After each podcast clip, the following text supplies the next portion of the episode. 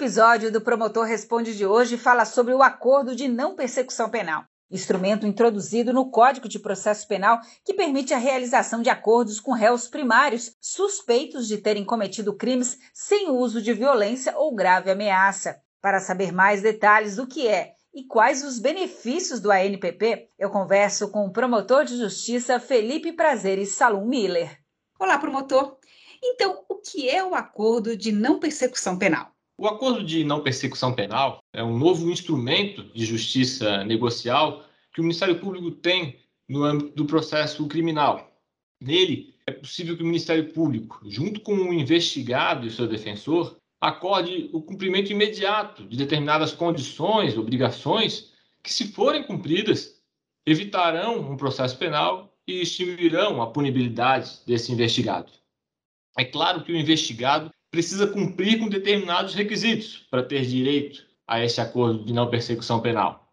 E também o Ministério Público, se entender que esse acordo não é suficiente e necessário para a reprovação e prevenção do crime, pode negá-lo ao investigado.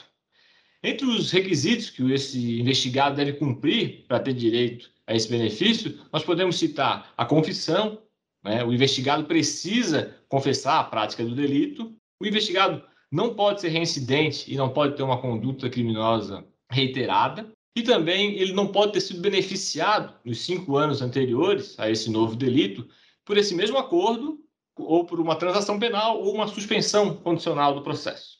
Promotor, e para quais crimes o acordo de não persecução penal é aplicado? O acordo de não persecução penal ele se aplica para os crimes cuja pena mínima é inferior a quatro anos. Portanto, caso o crime tenha pena mínima de quatro anos ou mais, é vedada a sua aplicação.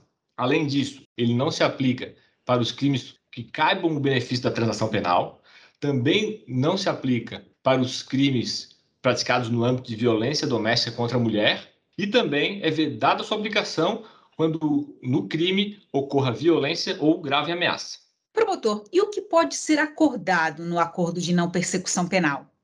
No acordo de não persecução penal, o Ministério Público, juntamente com o investigado e o seu defensor, podem acordar a prestação de serviços à comunidade, prestação pecuniárias em favor de entidades beneficentes, indenização à vítima ou reparação de dano à vítima bem como renúncia de bens e direitos. Promotor, e como é feita a homologação do acordo de não persecução penal? Esse acordo será realizado entre o Ministério Público, o investigado e o seu defensor, e posteriormente ele será levado à homologação, que será feita em uma audiência perante o magistrado, que vai aferir principalmente a voluntariedade do investigado em fazer esse acordo, bem como se as condições e obrigações pactuadas são adequadas àquele crime que foi realizado.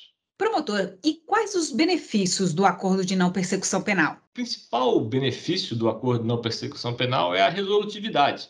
A atuação do Ministério Público é mais resolutiva. Isso porque o investigado passa a cumprir imediatamente com a prestação de serviço à comunidade, com a prestação pecuniária, com a reparação do dano à vítima isso sem precisar esperar por anos o fim de um processo criminal.